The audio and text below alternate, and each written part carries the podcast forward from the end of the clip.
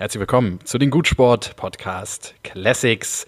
Wir erzählen, schauen und diskutieren die WM 2006 nach und wir sind inzwischen angekommen beim traumatischen Halbfinale gegen Italien. Hallo Eike. Hallo Steffen. Wie gehst du mit solchen Spielen eigentlich um? Also ich habe ja so ein paar traumatische Spiele in meiner Fanlaufbahn erlebt.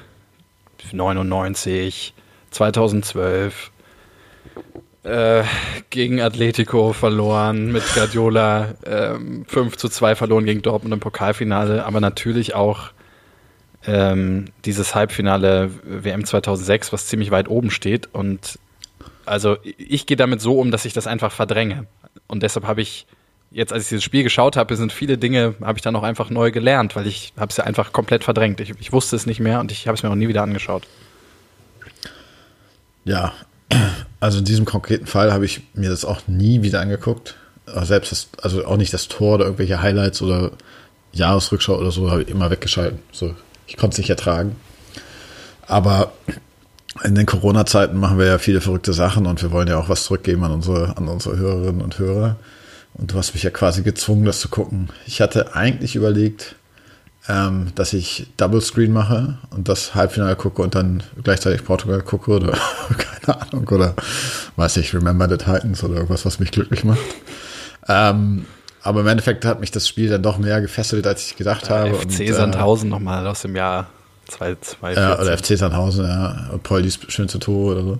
Er hat mich mehr gefesselt, auch einiges noch dazugelernt. Ich muss sagen, ich war trotzdem total schockiert, dass du mir heute geschrieben hast, das Tor fällt in der 119. Minute, dass du es so krass aus deinem Hirn nee. weggeballert hast. Finde ich schon sehr, sehr, sehr äh, beeindruckend. Weil das ist, das war für mich ganz klar. Wir sind ein paar andere Sachen aufge, hatte ich anders in Erinnerung als, äh, aber das werden wir ja gleich wieder in gewohnter Manier besprechen im Spielverlauf. Generell versuche ich solche Spiele einfach ganz weit von, von mir wegzuschieben. Also das ist, glaube ich, schon mit eins, eins der schlimmsten äh, Spiele so. Beim FC gab es ja wenig Finalsituationen, also so was K.O.-Spiele wurde also ja, wenig. Wenig, also, ganz, ganz wenig. Ja, ich meine, das Pokalfinale gegen Werder Bremen, da habe ich nicht so viel zu verdrängen, weil ich weiß auch nicht mal, wie das lief. Also da haben wir Elfmeterschießen verloren, aber Hallen Masters 93, gut. ähm, nee, aber es ist halt schon ja. sehr krass verbunden mit der Nationalmannschaft. Ich werde auch bei deutschen Mannschaften im Europapokal äh, emotional mhm. so. Ähm, aber ja, also was, was große Niederlagen angeht, fällt mir jetzt auch gerade echt, weil die anderen Turniere. Klar, es ist vor allen Dingen Nationalmannschaft, klar. Aber das natürlich nochmal besonders. Ja, Nationalmannschaft, dann, ich meine, 2000, also 2008, ja, habe ich mir auch nie wieder angeguckt muss sagen. Nein, klar, 2010. man guckt sich ja auch, also was man sich ja, wenn dann nochmal anguckt, sind halt irgendwelche Highlights oder man, man beschäftigt sich vielleicht in irgendwelchen Momenten nochmal mit dieser Partie oder wenn es irgendwelche Jahrestage gibt und so weiter. Also ich gehe fest davon aus, dass es 2016 irgendwelche zehn Jahre äh, sonst was ja. Geschichten gab. Versuche ich alles zu verdrängen. Ich war vorhin, das will ich kurz vorwegnehmen, ich habe das Spiel heute Nachmittag dann nochmal geschaut. 2002. 2002 habe ich ja gesagt, glaube ich, schon nochmal angeguckt. Ja, genau. Das, das ist aber auch nicht traumatisch gewesen. Also da, da, da genau, bin ich relativ mit uns im Reinen gewesen, ja. gerade mit dem Finale. Ich habe es ich hab's heute Nachmittag nochmal geschaut, um das vielleicht kurz äh, vorwegzunehmen. Ich war ganz lange mit mir total im Reinen und war eigentlich fast ein bisschen glücklich, dass ich das Spiel geguckt habe, weil ich mit vielen Dingen wirklich doch eigentlich sehr zufrieden war. Und am Ende kam dann, kamen dann diese Gegentore und ich habe wirklich, ich war richtig, ich bin hier so durch die Gegend getigert, durchs Wohnzimmer und war einfach so, ich konnte es einfach nicht so fassen, warum wir das am Ende dann noch so weggegeben haben. Dann war ich, äh, war ich echt richtig sauer nochmal. Aber jetzt so drei, hast vier dich, Stunden später. Hast du dich wieder vor eine Wand gestellt oder? Nee. Hast du die Wand angeguckt, das 10 Zentimeter? Nee, äh, es war eher so ein, weil es ja nicht so, die, es ist ja nicht, man weiß ja, was kommt, deswegen ist ja jetzt nicht so ein emotionaler Ausbruch, sondern eher wirklich so dieses, dass man das so, so langsam fasst und begreift und nochmal dann sich, da habe ich mir noch drei, vier Mal das Tor halt angeguckt und mir ist immer ein, noch ein Fehler mehr aufgefallen. Gut, werden wir gleich, werden wir gleich äh, tiefer einsteigen. Ja, ganz kurz dazu, ne? ich habe es ja vor drei Tagen geguckt oder so, als ich das geschrieben habe. Und ich hatte ein ähnliches Gefühl, dass es, es fängt eigentlich sehr ausgeglichen an. Aber ich hatte dann eher eine Verlängerung das Gefühl, warum tue ich mir das eigentlich gerade an? Es also wird genau, umso näher die 119 Minute kommt, umso mehr denkst du dir. Ich habe zwischendurch ja auch mal ein Bild getwittert von, äh, von, dem, von dem Ausschnitt, wie viele Minuten gespielt mhm. sind. Und, und, einfach nur geschrieben, warum. So. Und dann wurden wir, wurde ich natürlich von unserer Community da auch aufgefangen und haben gesagt, ihr macht das für uns und so. Aber Und danach habe ich dich ja durchbeleidigt bei WhatsApp, warum du mir das angetan hast und so. Also es ist, es ist, es liegt aber auch einfach an der Dramatik dieses Spiels. Ja. Also es ist einfach. Ich, ich bin aber jetzt. Wenn du ein Drehbuch schreibst, schlimmer kannst du eigentlich nicht machen. So. Ja, ich bin jetzt aber drei, vier Stunden später, doch, habe ich die Kurve so langsam wieder gekriegt. Also es bleibt immer noch scheiße, aber ja, ich bin am Ende du, doch irgendwo da, mit mir im Reinen, weil es, es gibt ja, das ist ja auch der Grund, warum ich 99 und 2012 mir zwar nie wieder angeguckt habe, aber zumindest ertragen kann, darüber zu reden und irgendwie so, weil es halt am Ende ja, es gibt ja die, die Pointe ganz am Ende, weil wir 2014 ja es, mit ja, Teilen dieser Mannschaft gibt, das Ding abschließen. Das ist korrekt. Das macht es nicht wieder es gut, das macht es nicht wieder gut, aber es ist sozusagen ein, ja, es gibt dem einfach ja, ein anderes Antlitz. Ja, ich also ich war dann nach dem Spiel schon auch, auch sauer und habe dich beschimpft, aber alles in allem bin ich doch ein bisschen aufgeräumter dadurch, dass ich das Spiel geguckt habe. Das erkläre ich gleich nochmal, auch anhand des äh, Spielverlaufs ja. und, und an der Sachen, die du ausgearbeitet hast. Aber es war, sagen wir mal so, es war eine besondere Erfahrung, dieses Spiel nochmal zu gucken. Ja. Wo warst du eigentlich, als du das geguckt hast? Ja, und vielleicht, äh, das ist schon vielleicht das erste Problem, weil ich habe ich habe das bei Otto Röhrs in Schesel geguckt. Otto ja. Röhrs ist so ein Baustoff irgendwas äh, äh, Unternehmen, was so eine Halle hat im Industriegebiet und wo dann so ein Public Viewing veranstaltet wurde. Der Veranstalter dieses Public Viewings, Achtung, die CDU Schesel. was ich nicht wusste. Weil, also was ich erst rausgefunden habe, als ich da war und äh, äh, meine ganzen Freunde von da gesehen habe. Ähm, ja, im Nachhinein glaube ich eine falsche Entscheidung ähm, gewesen. Ja, also ist, glaube ich, immer eine falsche Entscheidung, bei der CDU Fußball zu gucken. ähm, ja, also es waren da, also Moment, generell, es war jetzt nicht so, wie du dir so Jahreshauptversammlung vorstellst. Hauptversammlung, Mit ja. Wolfgang Bassen und Reinhard Frick, sondern ja, es waren schon so 400, 500 Leute, glaube ich, da, ne? Ja, ja. Ja, ja, weiß ich nicht. Ich meine, wir haben ja jetzt auch mit den Spielen, haben wir ja beide sehr unterschiedlich äh, unter, unterschiedliche Szenarien gehabt mit zu Hause bei den Eltern auf dem, auf dem Sofa sozusagen mhm. und äh, total, also richtig Public Viewing hatte ich nicht. Ich habe es äh, ich habe es in einem Restaurant, äh, Restaurant-Kneipe in Hannover geguckt, die, also ich werde heute noch ein paar Geschichten aus meiner Volunteerzeit erzählen, aber der, also Alex und Gunnar waren meine, meine beiden Volunteer-Kumpels, dazu später mehr. Auf jeden Fall war das irgendwie die Stammkneipe, Stammrestaurant von Alex war ja natürlich utopisch, irgendwie einen Platz zu kriegen ne, für das Spiel. Mhm. Aber wir hatten da natürlich den besten Tisch, weil er kannte ihn hier, grüß dich ja, Alex und so. Und sind natürlich auch erst kurz vor Anpfiff rein. Ne? Andere, andere tausend Leute abge, abgewiesen und wir hatten da direkt an der Leinwand. So Kneipenatmosphäre hatte ich, glaube ich, zum ersten Mal bei dem Turnier. Das, das war ganz okay. So, also daran lag es nicht. Ne? Ja. Bier kam schnell und äh, ja, war schon okay. Ja, also ich habe es jetzt im Nachhinein, als es mir wieder einfiel, nochmal bereut. Aber lass uns mal reingehen. Wir haben im letzten, in der letzten äh, Episode des Argentinien das Viertelfinale mh, hm, analysiert und sind da ja so ein bisschen auch mit gemischten Gefühlen rausgegangen, vor allen Dingen wegen der äh, der Rudelbildung, Schlägerei und der Situation um Thorsten Frings am Ende. Das ist natürlich auch im Vorfeld der Partie gegen Italien das bestimmende Thema. 4. Juli findet das Spiel statt. Das erste Halbfinale, was gespielt wird äh, in Dortmund. Ähm, es gab damals auch gerade so im Boulevard natürlich äh, der, den Versuch, äh, weil es damals wohl italienische Medien angeblich waren, die ähm, dieses Thema Frings extrem hochgezogen hatten war schon eine sehr angespannte Atmosphäre, waren auch viele Leute sehr angespannt, ob jetzt bei diesem Halbfinale das irgendwie überhand nimmt und so ein Deutschland gegen Italien und sich dann Deutschland ne, nach, der, nach der ganzen Geschichte mit die Welt zu Gast bei Freunden doch irgendwie daneben benimmt oder ja, das einfach zu zugespitzt wird. Das war aber, glaube ich, dann im weiteren Spielverlauf okay. Sportlich wurde natürlich darüber diskutiert, wer Thorsten Frings ersetzt.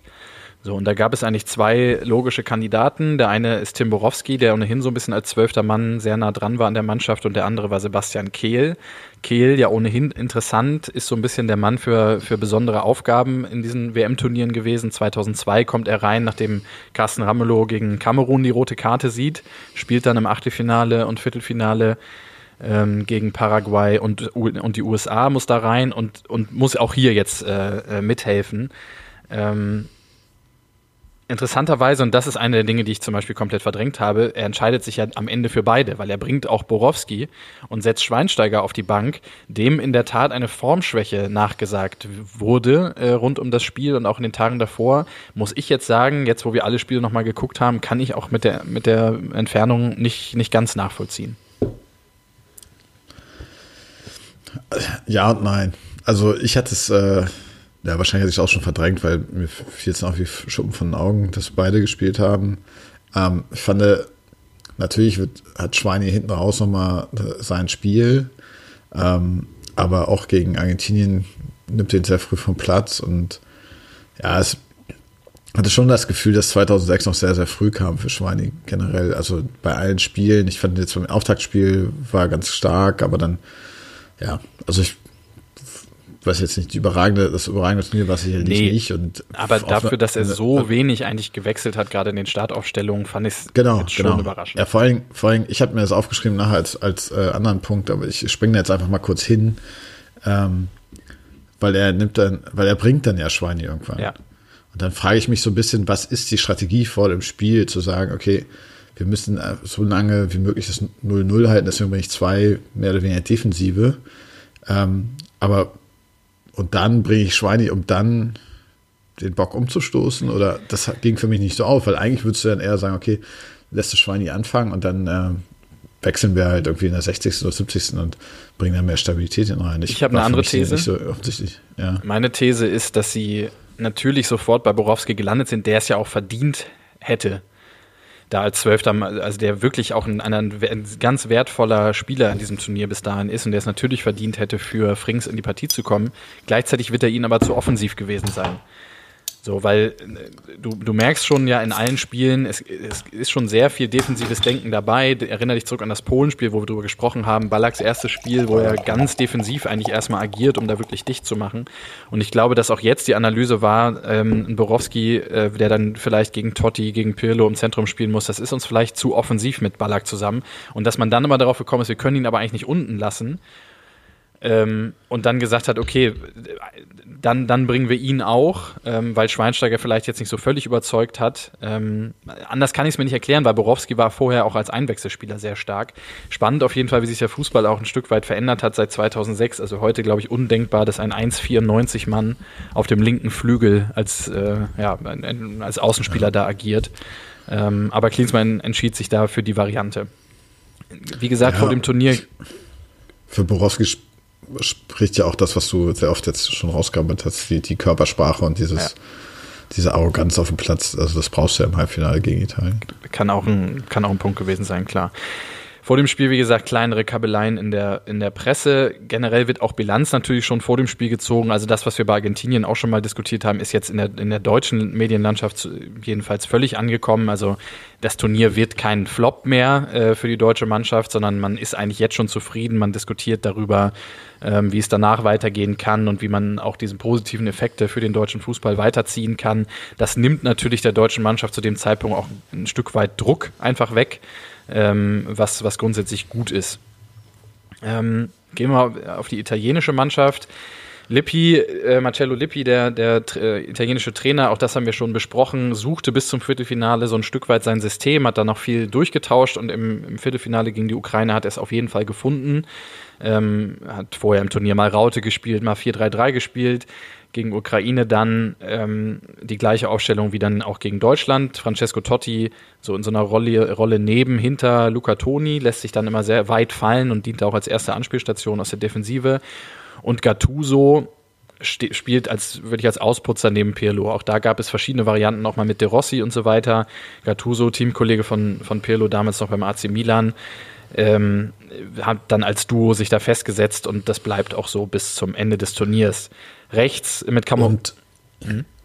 und De Rossi ist gesperrt auch im Halbfinale. Ah, ja. Das hatte ich natürlich auch total vergessen, aber wenn man bei Footballia, footballia.de, wo auch immer wir das gucken, äh, .net, für die, die gefragt haben, äh, hast du am Anfang die, die Aufstellung und da wird natürlich auch Frings angezeigt, aber auch die Italiener hatten eine rote Karte. Konnte ich mich ordentlich mit dran erinnern. Aber war natürlich bei denen nicht so entscheidend wie bei uns. Ja. Camoranesi, so ein Dribbler auf rechts, Perotta auf der anderen Seite, eher so ein Allrounder, den ich eigentlich sehr unauffällig finde. Dann sehr laufstarke Außenspieler, sehr modern schon die Außenverteidigerpositionen interpretiert mit Grosso und Zambrotta. Im Zentrum äh, Materazzi, der sich, nachdem Nesta in der Vorrunde mal so leichte Wehwehchen hatte, sich da festgesetzt hat neben Cannavaro. Der, und das wird uns durch dieses Spiel begleiten. Also Cannavaro mit 33 Jahren definitiv auf der Höhe seiner Schaffenskraft bei diesem Turnier spielt ja. und auch gerade im Spiel gegen uns wirklich glänzt. Wenn man sich die beiden Startaufstellungen anguckt, muss man sagen, Italien ist so im Schnitt vier, fünf Jahre älter, Durchschnittsalter so 29, während das bei uns so 25 ungefähr ist. Und das, wenn du dir auch die Namen anguckst und was, was da auch an Erfahrung einfach auf dem Platz steht, Champions League Finals und so weiter, ist das schon ein gewaltiger Unterschied. Das gleiche gilt irgendwo auch für die Trainerposition. Lippi ähm, hat schon die Champions League gewonnen, hat natürlich, ist ein aus, aus, ausgefuchster äh, Hase gewesen. Jetzt falsche äh, mhm. Redewendung, du weißt, was ich meine. Klinsmann natürlich Novize gegenüber. Ja. Ich meine, wir, wir arbeiten uns jetzt langsam vor, aber dieser Punkt mit der Mannschaft, der ist mir auch nochmal ganz, ganz, ganz deutlich geworden. Also mit der italienischen Mannschaft, ne?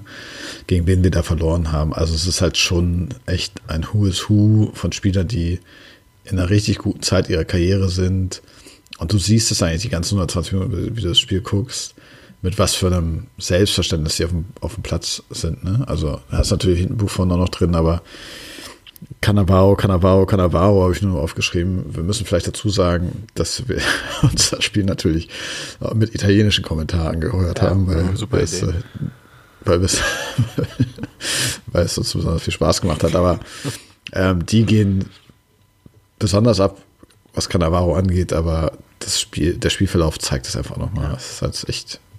Ja, und auch die Bank, ne? Du hast einen Del Piero, kannst nachlesen. Gut, ja. der Rossi ist jetzt gesperrt, aber dann hast du noch einen, einen Pipo Insagi, einen Geladino. Also, das ist schon, ist schon sehr, sehr stark. Ansprache Cleansy vor dem Spiel aus dem Sommermärchen. Habe ich dir mal transkribiert, weil du hast den Film ja noch nicht so oft gesehen. Ja. Heute packt uns keiner mehr. Da packt uns gar keiner mehr. Da sind 70.000. 70.000. Die warten auf euch mit ihrem Herzen wie ihr euer Herz rausbringt. Und das bringt ihr, weil ihr habt das schon sieben Wochen. Sieben Wochen. Jeder einzelne von euch hat sein Herz dabei. Und dann hauen wir die weg, die Italiener, und machen den nächsten Schritt am Sonntag. Diese Woche sind wir dabei, Geschichte zu schreiben, weil wir packen diesen Moment. Wir nehmen die 70.000 Leute da draußen, die nehmen wir mit. Nicht blindlings, diszipliniert. Sorgt der Capitano dafür. 80 Millionen habt ihr fasziniert und die nehmen wir mit bis Sonntagnacht. Wir sind, und dann macht er den Chant, wir sind ein Team, wir sind ein Team, wir sind ein Team. Finde ich glaube ich, die beste Ansprache von Klinsmann. Zumindest das, ja, was man sehen konnte in diesem Turnier. Ist das, ist das vor Frings oder nach Frings? Ich, ich glaube, das ist vor Frings. Vor Frings. Ja. Äh, wir haben, du hast ja vorhin angekündigt, dass wir heute aufnehmen und wir haben direkt einen Tweet gekriegt. Na, Männer, vier Sachen oder vier Dinge. Äh, hauen wir die Scheiße hier weg. Da war das Spiel verloren. Ja, Frings Ansprache habe ich hier auch noch rausgesucht. Ich wollte sie eigentlich äh, bei What Age the Worst ansprechen, aber da ich da eh mehrere habe, ja. egal.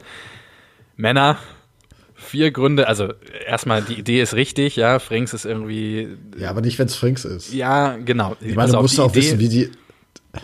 Wie hat das Peter Neuer gesagt? Im dialektischen und rhetorischen Bereich. Ne? Du musst also auch als Trainerteam auch wissen. Ja, so ein Frings ja. hat seine Stärken nicht im dialektischen und rhetorischen Bereich. Die Idee ist trotzdem richtig, ja. Also er ist derjenige, Klar, ne, der einfach frustriert da sitzt und alle irgendwie haben, fühlen, glaube ich, auch mit ihm und so weiter. So, jetzt kommt seine Ansprache, alle stehen, deswegen muss es später sein, weil da sind sie wirklich, glaube ich, kurz davor rauszugehen. Männer, vier Gründe, warum wir im Halbfinale stehen und das Spiel auch heute gewinnen. Nummer eins, Kampf. Absoluter Kampf. Bis zur totalen Erschöpfung. Zwei. Ja, aber mit, mit dieser Frings-Stimme halt. Ich kann sie nicht so gut machen. Leise, Zwei. Ja, leise sollte. Absoluter Wille. Kein Ball verloren geben. Jeden Zweikampf hinterher. Drei. Mut. so. Und vor allem Mut, so spielen, wie wir es können. Und wir sind verdammt gut Männer. Und der vierte, wir sind ein Team und wir gewinnen das Spiel zusammen. Wir gehen jetzt raus und hauen die Scheißer weg. Das ist wirklich, es ist, ich weiß nicht, also ich gehe ja fest davon aus, dass er, also er ist ja dann auch Trainer geworden mal. Das ist ja das, was ich mich immer gefragt habe, wie seine Ansprachen zu dem Zeitpunkt waren. Wahrscheinlich ist er ein bisschen größer geworden und erwachsener und hat wahrscheinlich so oft vor Leuten gesprochen. Aber das war schon so, also er erreicht die Mannschaft ja, weil am Ende gehen alle raus und machen den hier. Ja, aber das aber er erreicht ja nicht. Die sind ja ah. die sind wahrscheinlich seit Cleansys Ansprache schon äh, drauf und du siehst ja im Sommermärchen auch die Situation, wenn er nicht merkt, dass die Kamera läuft, dann kann er ja auch anders äh, auftreten. Aber in dem Moment weiß er halt alle Augen auf ihn und er kann mit der Situation nicht umgehen. So, also es ist halt, Es, es ist einfach ganz, ganz schlimm. Und, äh, und ja, ist ein bisschen wie so eine ja, schlechte Hochzeitsansprache. Die, die haben wir ja, auch beide schon häufig halt, erlebt. Ja, ich meine, ich hatte mir da auch was anderes vorbe vorbereitet an dem Abend.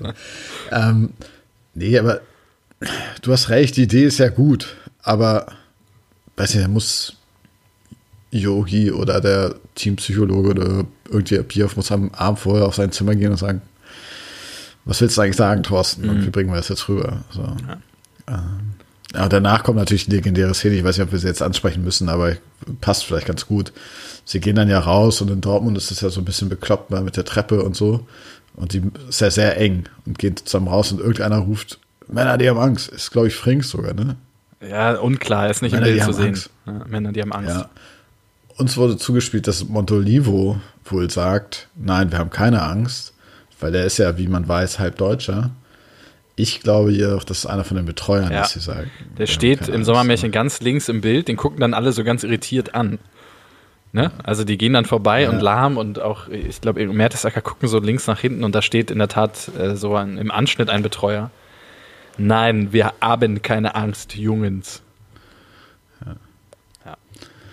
Gibt einige, die sagen, da war das Spiel schon verloren, aber äh, auf solche Dinge lassen wir uns natürlich nicht ein. Mhm. Gut. Aber apropos Angst, du hast ja auch als Kategorie aufgeschrieben, Einordnung von dem Spiel, also eine persönliche, habe ich auch nur ein Wort, Angst, mhm. weil es halt gegen Italien geht. Ne? Also man hat die WM schon gewonnen, so gefühlt, aber gegen Italien immer Angst und ich bin dagegen seit, immun. Äh, erst seit Hectors äh, Elfmeter habe ich mein Italien-Trauma ein bisschen, bisschen sehr verarbeitet, aber ich bin dagegen wirklich immun. Also ich hatte diese Phase vielleicht mal mit Dortmund zwischen 2010 und 2012, wo ich wirklich das Gefühl hatte, wir können die einfach nie wieder schlagen. Aber sonst, da habe ich überhaupt nicht drüber nachgedacht, dass Italien jetzt für uns ein Angstgegner oder sowas ist. Ich weiß nicht, da, warum ist Brasilien denn kein Angstgegner für uns gewesen? Gegen die haben wir auch noch nie gewonnen. Halt, aber nicht so regelmäßig. Haben wir auch noch nie gegen die gewonnen? Weiß ich gar nicht. Wie oft haben wir gegen die gespielt bei einer WM? Zweimal? Ja, 2002, ne? Aber Italien, ja, vorher vielleicht mal Nie. Weiß nicht, 74, 74 in der Gruppe oder nein, irgendwas. Nein, nie.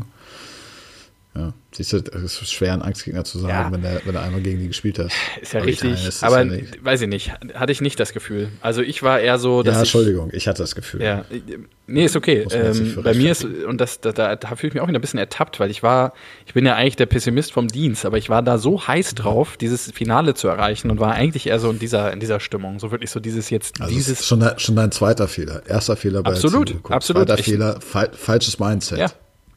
Du, ich war da 20, unerfahren. Also wirklich viele Fehler, also viele Fehler, ja. die man machen kann, habe ich gemacht. Hast du zum, zum Glück draus gelernt für 2014. Genau.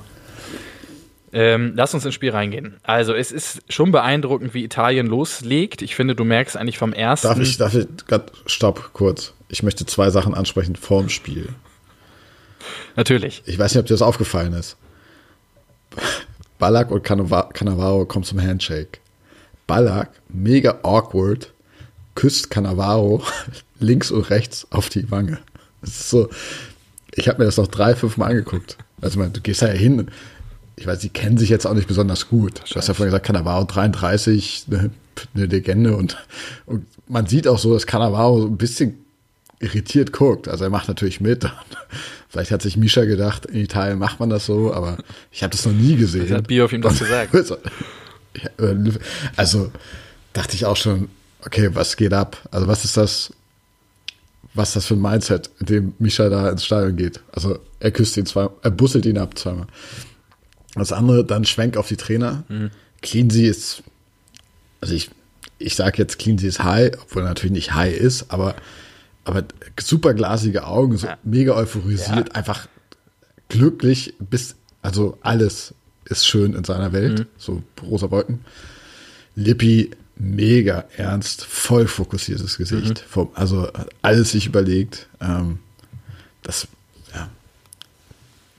Das wollte das ich. Das ist eine gute Beobachtung. Passt, passt finde ich auch total an die Herangehens, zur, zur Herangehensweise dieser beiden Mannschaften. Ne?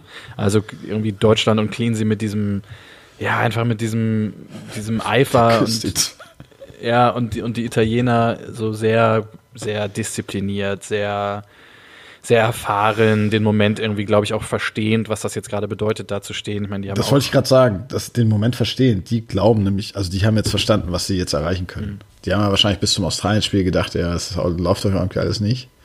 Und jetzt ist denen klar, wir gewinnen ja noch zwei Spiele und dann sind wir Weltmeister. Während unsere Jungs irgendwie auf Wolke 13 sind Total. und äh, ja, okay. Aber let's go. Ja, beeindruckend, wie Italien loslegt, finde ich die ersten, die, die wirklich so ein organisiertes Pressing so richtig spielen. Da merkt man eigentlich von der ersten Minute an, das ist eine Mannschaft, die die eingespielt ist, wo jetzt nicht wie bei Argentinien man so das Gefühl hat, okay, die haben irgendwie vier gute Einzelspieler und man baut irgendwie was drumherum, sondern du merkst es von der ersten Minute an, Ballack nach 30 Sekunden muss schon Ball ins Ausschießen, weil er so stark von hinten zugepresst wird.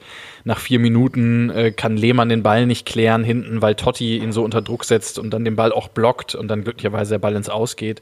Aber du merkst einfach von der ersten Minute an, okay, hier steht klingt jetzt ist immer ein bisschen bescheuert, aber da stehen eine gestandene, gestandene Männer auf dem Platz, ja, eine gestandene Mannschaft, würde ich lieber sagen, als gestandene Absolut. Männer auf dem Platz.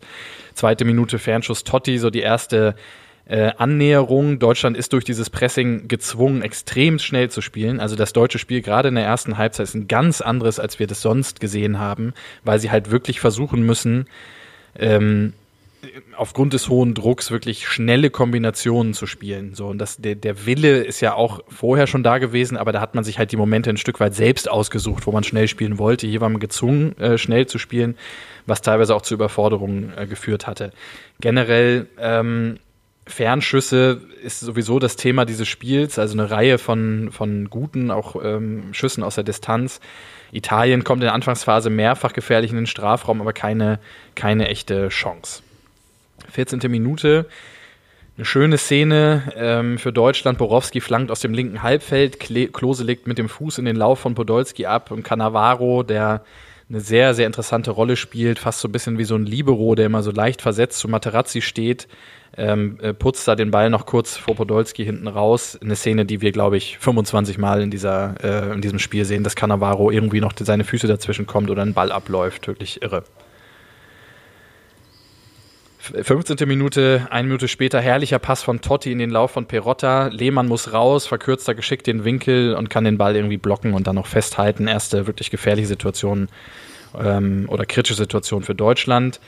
Ähm, davor, direkt davor, weil ist ein Konter der Italiener, Ballack will da mit einem Kopfball an Pirlo vorbei, der den Ball so mit dem Oberarm ablenkt.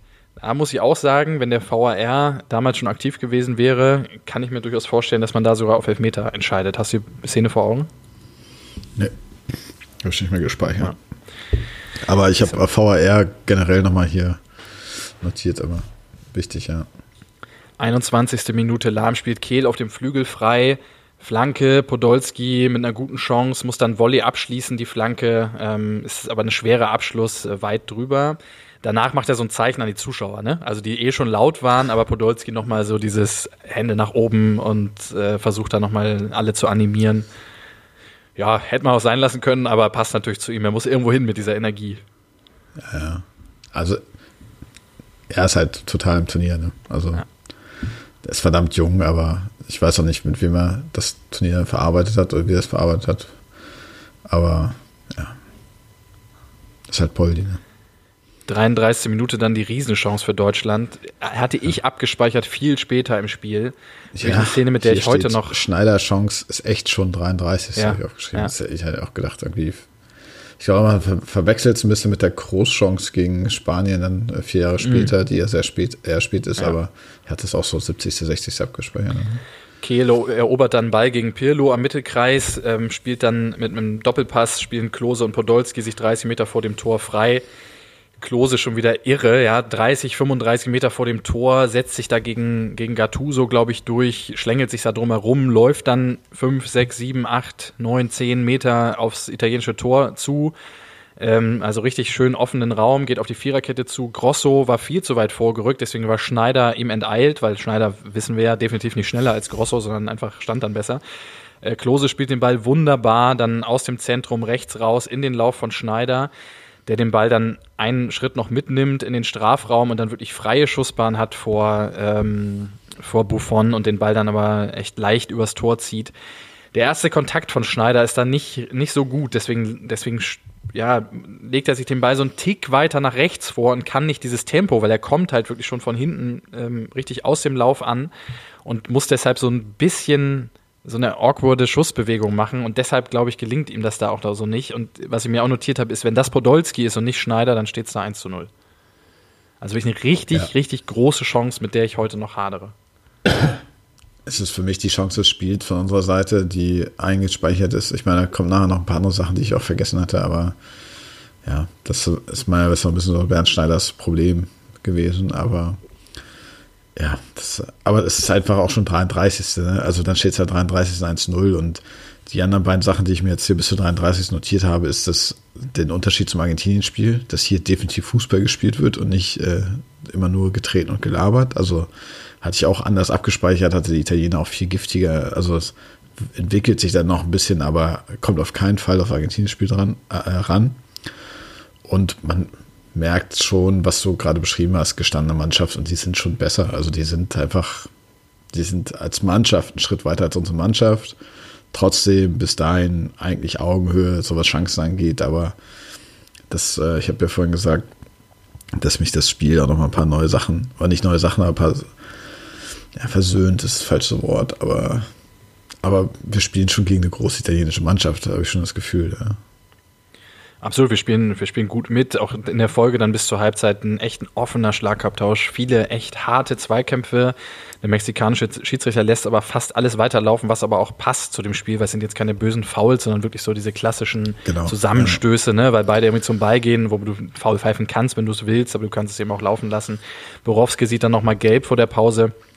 Ja, das ist ein richtig geiles Foul. Richtig schön, ja. Anto Ganz alt. Richtig schön an Totti. Also alte, richtig alte Schule und auch Totti liegt auch recht lange so. Und das ist halt, das war der Boro, den wir vorhin beschrieben haben. Ja. Was hattest du in Erinnerung, dass es so verdammt heiß war? Weil es gibt mehrere Szenen, wo die sehr viele Spieler zur Außenlinie gehen und trinken. Also ich weiß gar nicht, ob das auch wieder, war ja kein 17 Uhr Spiel, es war ein 20 Uhr Spiel oder sowas. Uhr, ja. ja. ja. Es war, also es war in Hannover mega heiß, aber weil der ganze Sommer war sehr heiß, aber das war auch nochmal ein Faktor, ne? Das ist halt, äh, du gehst 120 Minuten bei so einer Hitze. Ja. Ja, und wir haben halt auch schon eine Verlängerung hinter uns, ne? darf man auch nicht vergessen. Das ist richtig. Bis zur Halbzeit, wie, gutes Spiel, ähm, echt wirklich gutes Spiel, auch wenn jetzt ganz große Chancen fehlen. Man kann zur Halbzeit und das, gerade in der ersten Halbzeit so zwei, zwei taktische Muster erkennen. Das verläuft sich danach so ein bisschen. Auch eine Umstellung von Klinsmann ist daran schuld, gehe ich gleich nochmal drauf ein. Aber du siehst, dass Italien wirklich immer wieder versucht, mit so Flugbällen hinter die Viererkette zu kommen. Scheinen die als Problem ausgemacht zu haben, dass man da äh, Schnarch und Schleich irgendwie mit überraschen kann. Natürlich immer der, also Pirlo ist der Dreh- und Angelpunkt und von da geht der Ball eigentlich immer relativ schnell in Richtung Toni, in Richtung Totti und immer wieder der Versuch, so über die Abwehr rüberzukommen. Ähm, Metzelder und, und Mertesacker machen das aber gut. Also gerade Toni ist überhaupt kein Faktor bis zu seiner Auswechslung rund um die 70. Spiel, spielt gar keine Rolle. Ähm, bei uns auch durchaus viele lange Bälle, aber bei uns vor allen Dingen flach. Äh, auch das, was wir schon diskutiert haben, immer wieder der Versuch, auf die Stürmer zu kommen. Auffällig ist aber, wenn man sich das so mit heutigem Blick nochmal anguckt, wie schlecht so die Raumaufteilung im Offensivspiel ist. Also es ist, das ist bei beiden, aber bei uns ist das noch auffälliger, weil es ist so, wenn Ballack gerade Zeit hat, dann kommt er halt mal mit und dann kann vielleicht da was draus entstehen. Aber wenn nicht, ist da halt einfach zwischen Ballack, Kehl und den beiden Stürmern ist einfach nichts, ist einfach Leere. So und äh, ähm, das ist schon auffällig, gerade auch wie sich das Spiel so taktisch weiterentwickelt hat, wie viel kleiner das Feld auch heute geworden ist, in dem gespielt wird, also wie weit die Viererketten hochrücken, das ist gerade in der ersten Halbzeit sehr auffällig. Jetzt kommt aber die Umstellung, die das so ein bisschen neutralisiert. Interessanterweise. Zweite Halbzeit jetzt, was? Zur zweiten Halbzeit. Auch zu ja, sehen im Sommermärchen, mhm. ähm, wo Cleansey Richtung Kehl sagt, du entscheidest, wann du rauskommst. Der Lukas hat jetzt ein Auge auf den Pirlo, so ähnlich wie wir das gegen Frankreich gemacht haben. Erinnert ihr euch? In dem Moment kann sich der Keli dann besser um den Totti kümmern, wenn der sich im Mittelfeld rumtreibt. Keli ruft den Lukas immer. Auch schön. Kehl nickt dann einfach so gedankenversungen. Aber die Idee ist klar, man, weil Totti ist, äh, Toni ist abgemeldet, der passt auch einfach als Spielertyp gut zu Mertesacker und Metzelder. Aber Totti ist halt, sorgt halt immer wieder da irgendwo für, für Chaos und Pirlo darf viel zu viel frei spielen. Deshalb kümmert sich Podolski jetzt in den nächsten 30, 40 Minuten vor allen Dingen um Pirlo, der dann später irgendwann dann immer ganz weit links rausrückt, um sich von Podolski zu entziehen. Aber dieses Muster, ähm, dieses krasse Muster aus der ersten Halbzeit siehst du dann weniger, also spannende Umstellung, die sich auszahlt. Ich habe zwei Sachen zur, zur Halbzeit jetzt noch ich weiß nicht, ob dir das aufgefallen ist, aber die Nachspielzeit wird sehr früh angezeigt. Ich habe das, das ist mir in der Tat aufgefallen. 43,50 oder so ja. wird, wird die Nachspielzeit angezeigt. Das sieht man ja heute gar nicht mehr. Wäre auch nochmal eine Aufgabe, glaube ich, für uns oder für eine Doktorarbeit, wann das eigentlich ein, angefangen hat und eingerissen ist, dass man, äh, aber gut, fand ich sehr, sehr auffällig. Ähm, und dann hast du das, hast du mit lauten Kommentar gehört oder hast du das dann ausgemacht? Ja, natürlich mit italienischen Kommentar gehört, wenn schon, denn schon. Ja, und das ist, äh, das, also wir sind ja hier bei Gut Sport Verfechter des äh, Doppelkommentars, also mit der Co-Kommentator sollte immer dabei sein und Paradebeispiel 1990 WM-Finale. Wollen wir jetzt auch nicht viel drüber sprechen, aber äh, in den Süd südlichen Ländern ist das ja Standard, Spanien, Italien, äh, keine Ahnung. Und so war es natürlich auch im äh, WM-Halbfinale 2006. Zwei Kommentatoren plus Kommentatorin an der Seitenlinie, die zwei, dreimal in der Halbzeit äh, dann angefunkt wird. Mhm. Und äh, ne, du weißt, ich spreche äh, no palo italiano, aber also sie hat gesagt, dass, äh, dass Lippi gerade mehr, mehr gestresst aussieht als Cleansea, als in die Halbzeit geht. Mhm. Also das habe ich so zumindest verstanden, vielleicht kann man aber das war auch so ein bisschen mein Gefühl, weil wir halten halt echt ganz gut mit. Also steht 0-0 gegen eine bessere Mannschaft wir hatten die größere Chance mit Schneider. Also ist schon okay. Also erste Halbzeit ist schon irgendwie okay. Ja. Übrigens mal Aufgabe an unsere Hörer. Es muss ja ein bekannter italienischer Fußballer sein, der das, oder Trainer oder sonst was, sonst hast du ja keinen zweiten. Das muss ja irgendein Experte sein. Ja, es ist Sky, Sky Italia, ist das übrigens, was, da, was da läuft. Sky Italia? Ja. Okay. Ja, würde mich mal interessieren. Ich habe es nicht rausgehört. Mein Italienisch die, ist auch die, nicht so die gut. Die hatten schon 2006 Sky. Ja, obwohl, ich meine, du warst ja schon mal in Rom und hast ja auch äh, Knotschi bestellt, äh, wenn ich mich nicht erinnere. Gut, weiter geht's. Zweite Halbzeit. 47. Minute läuft sich Odonkor schon warm, zeigt auch, Cleansey äh, will auch reagieren können, wenn er es muss. 50. Minute wieder gute Chance für Deutschland, schöne Kombination auf halb rechts. Klose startet dann durch, so diagonal von halb rechts, auch, auch ganz untypisch, wenn man sich das anschaut. Man hat irgendwie Klose so als Strafraumstürmer in Erinnerung. Aber ähnlich wie in der Szene eben, Gattuso zieht und zerrt an ihm, aber er zieht von halb rechts wirklich ganz bis in den Strafraum rein, über 15, 20 Meter umkurvt da Cannavaro und steht dann frei für Buffon, aber weil er Cannavaro eben ausspielen muss, muss er den Ball so ein bisschen nach links legen. Das nutzt Buffon und stürzt sich dann davor und kommt ganz knapp vor Klose an den Ball, aber wieder gute Chance. 53. Warum habe ich das vergessen? Das habe ich mir aufgeschrieben hier. Warum habe ich das vergessen? Das ist für mich fast schon noch eine größere Chance ja. als äh, die von Schneider, weil, weil natürlich, klar, dadurch, dass er um Kurve muss, ist er, aber wenn er den Ball ein bisschen anders vorbeispitzelt, steht er halt frei vom Tor ja. und ist halt Klose frei vom Tor. Ne? Also hatte ich überhaupt nicht mehr gespeichert, dass, äh, dass das passiert. Super Szene auf jeden Fall. Ja. 53. Minute, wer sich das Spiel nochmal anschaut und Bayern-Fan ist, wird dort die ähm, Trademark Lahmgrätsche erkennen die er anscheinend damals schon konnte. Aber du hast jetzt, du hast jetzt äh, Grosso übersprungen, ne? Also 49, also direkt nach der Klose-Chance, Italien Gegenzug, Riesenchance, Lehmann, Lehmann ist draußen äh, pariert. Ja, aber abseits. Deswegen habe ich das nicht notiert. Ich könnte doch jetzt Lehmann hier nicht noch so irgendwelche Szenen. Äh, war abseits. Du, ich, in dem Spiel war er da. Das muss ich ehrlich sagen. Ja, das kommen wir später nochmal zu. So, 53. Lahmgrätsche, wunderschön. Sie hat damals schon funktioniert, du weißt welche, ne? Also er grätscht so und mit der Hacke so spitzelt er den Ball weg. Einfach wunderschön und bei niemandem anders gesehen. 57. Foul Metzelder sieht auch die gelbe Karte. Lippi schickt dann auch einige zum Aufwärmen, zeigt auch, da soll jetzt was passieren. Italien steht generell jetzt in dieser zweiten Halbzeit deutlich tiefer, was ihrem Spiel grundsätzlich aber etwas mehr entgegenkommt. Also das äh, hat man schon so ja gemerkt, dass sie sich da einfach ein bisschen wohler fühlen, wenn sie den Gegner auch kommen lassen können. Ähm, 63. Wieder gute Chance Deutschland. Wieder nach Ballgewinn. Ballack spielt Schneider außen frei, gegen drei Italiener steht er da außen, wackelt so ein bisschen mit dem Arsch, wie immer, und spielt dann einen scharfen Ball an den ersten Pfosten. Wirklich gute Idee, wo Podolski den Ball mit dem Rücken zum Tor annimmt.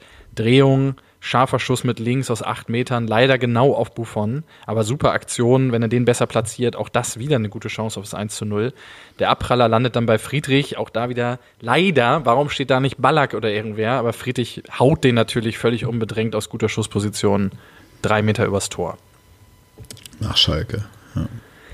Die Phase danach fühlt sich fast schon an wie eine Verlängerung. Es sind echt, du merkst irgendwie durch diesen intensives Spiel in der ersten Halbzeit, es sind alle schon teilweise müde. Es gibt ganz viele 6 gegen 6, 6 Situationen, weil einfach nicht mehr alle mit zurück können. Also auch das gibt es heutzutage aus meiner Sicht nicht mehr im modernen Fußball beim Stand von 0 zu 0. Aber interessant da, wirklich auch viele Räume für, für beide Mannschaften. 73. kommt Schweine für Borowski. Das Dortmunder Publikum setzt zu Jetzt geht's los Sprechchören an. Ja, auch schön für Schweinsteiger oder generell äh, war jetzt was passiert. Aber das ist das, was ich vorhin gemeint, habe. Was ist der Matchplan? Also du bringst Kehl und Borowski von Anfang an und sag, da musst du ja irgendwann wechseln. Und wenn du sagst, okay, du musst ein bisschen defensiver auftreten, dann bringst du eigentlich Hitzelsberger. Gut, der hat bisher nicht gespielt im Turnier, ist mir auch klar, aber es ist halt, es verändert den Charakter unserer, der Aufstellung und also der, der Taktik ja schon, wenn du mit den Schweini bringst. Also will der dann, also haben sie sich das weiß nicht, hast du mir vorhin schon nicht erklärt, aber was denken Sie sich dabei, wenn Sie sagen, okay, wir schmeißen Ballack, Borowski und Kehl von Anfang an rein? Und dann bringen wir halt Schweini. Ja, ich glaube, dass, dass sie halt die, ich glaube nicht, dass sie schon drüber nachgedacht haben, was ist die bessere Variante, dann später zu reagieren, sondern dass sie wirklich von Anfang an gedacht haben. Mhm.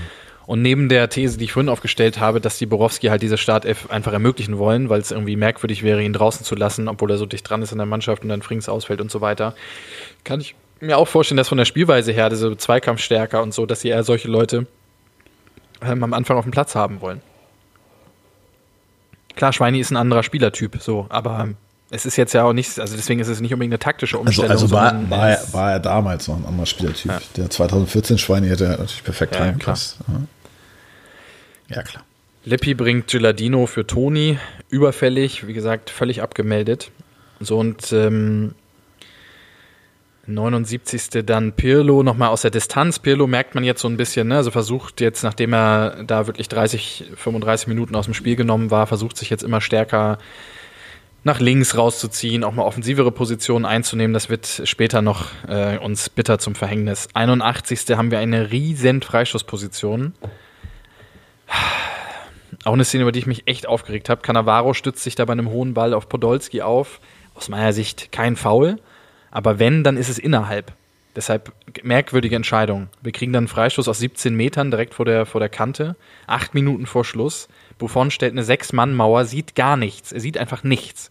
So, und Ballack natürlich, weil es die Situation ist und so weiter, kriegt Ballack den Ball. Ich weiß, kann mich jetzt nicht großartig daran erinnern, dass Ballack wahnsinnig viele Freistoßtore geschossen hat, aber in so einer Situation, klar, muss der Capitano ran. Er schießt den Ball halt echt aus wirklich überragender Position zentral, dann echt weit drüber. Da war ich echt sauer und ich glaube, dass man mit Podolski vielleicht in der Szene einfach hätte agieren sollen. Weil Buffon hätte keine Chance gehabt, wenn der Ball irgendwie durch die Mauer oder durch die deutschen Spieler, die neben der Mauer stehen, durchkommt, weil er sieht nichts. Hm. Ja. 83. Odonkor kommt für Schneider. 86 ähm, nochmal eine Chance für Italien kurz vor Schluss. Totti hebt den Ball in den Strafraum. Perotta ist da alleine vor Lehmann, aber Lehmann kommt da so richtig mit Werbe raus und faustet den Ball vorher weg. Räumt Perotta noch ordentlich ab. Ja, er räumt ihn richtig ab. Das war auch, also ich sage ja, also Lehmann war in dem Spiel auf jeden Fall da. So, und das war, also, ich will jetzt nicht sagen, War wäre da irgendwie noch was entschieden worden, aber es ist schon, er spielt natürlich, faust den Ball weg, er spielt den Ball so, aber er nimmt den Gegenspieler dann auch gerne nochmal ja. äh, ordentlich mit. Ne? Nicht ganz so schlimm wie Neuer gegen Higuain, aber schon in die Richtung. Korrekt.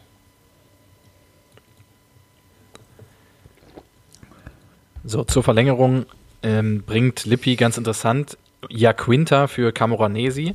Völlig merkwürdiger Wechsel. Jaquinta eigentlich als Mittelstürmer bekannt, ist eine 1,94 Kante und sollte dann auf dem rechten Flügel gegen Philipp Lahm spielen. Hat auch in der Tat dann in der Folge eine Reihe von Aktionen. Fand ich echt interessant, diesen Wechsel.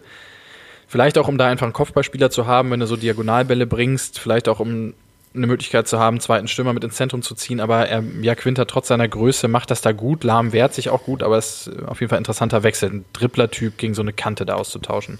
So, und Italien kommt dann natürlich nach der Verlängerung, jetzt kommen die zwei Szenen. Pass auf, Jogi und Clean, sie werden auch nochmal eingeblendet.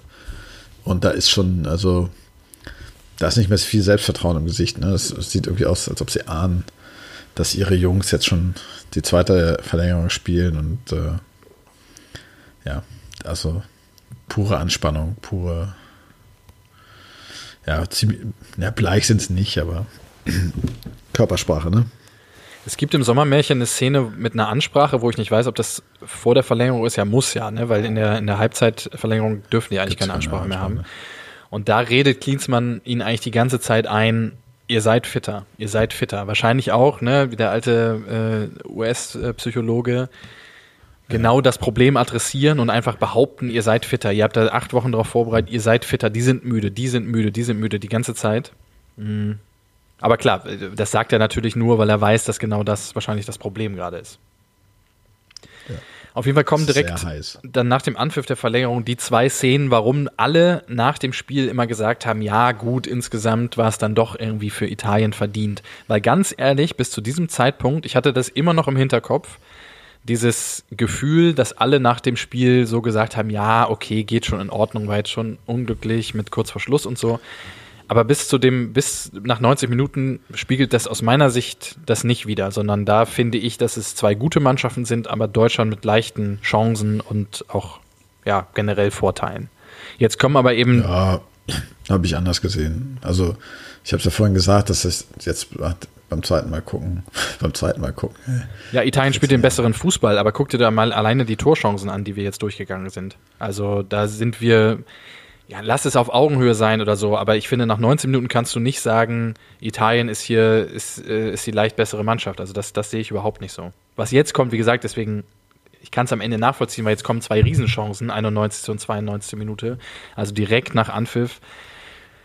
Giladino eingewechselt, läuft Metzelder weg, der sieht da ganz alt aus in der Szene. Also dem, dem merkt man, glaube ich, auch wirklich da die Erschöpfung an geht dann aus ganz, also schüttelt ihn so ab, ähm, ist, dringt dann in den Strafraum ein, ganz an der Grundlinie, aus ganz spitzen Winkel. Ballack kommt dann zur Hilfe, Giladino zieht einmal nach innen und schiebt den Ball dann vier, fünf Meter aus ganz spitzem Winkel an Lehmann vorbei. Der Ball prallt an den Innenpfosten und von da rollt er so die Linie entlang und geht aber raus. Also nicht die Linie, sondern schon zwei, drei Meter vor der Linie, aber rollt quasi einmal vor dem Tor entlang und dann raus.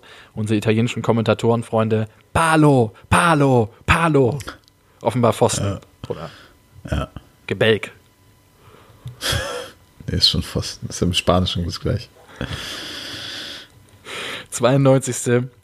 Eine Minute später Ecke Pirlo, abgewehrter Ball landet bei Zambrotta, der haut das Ding vom rechten Strafraumeck, volle Granate ans Lattenkreuz.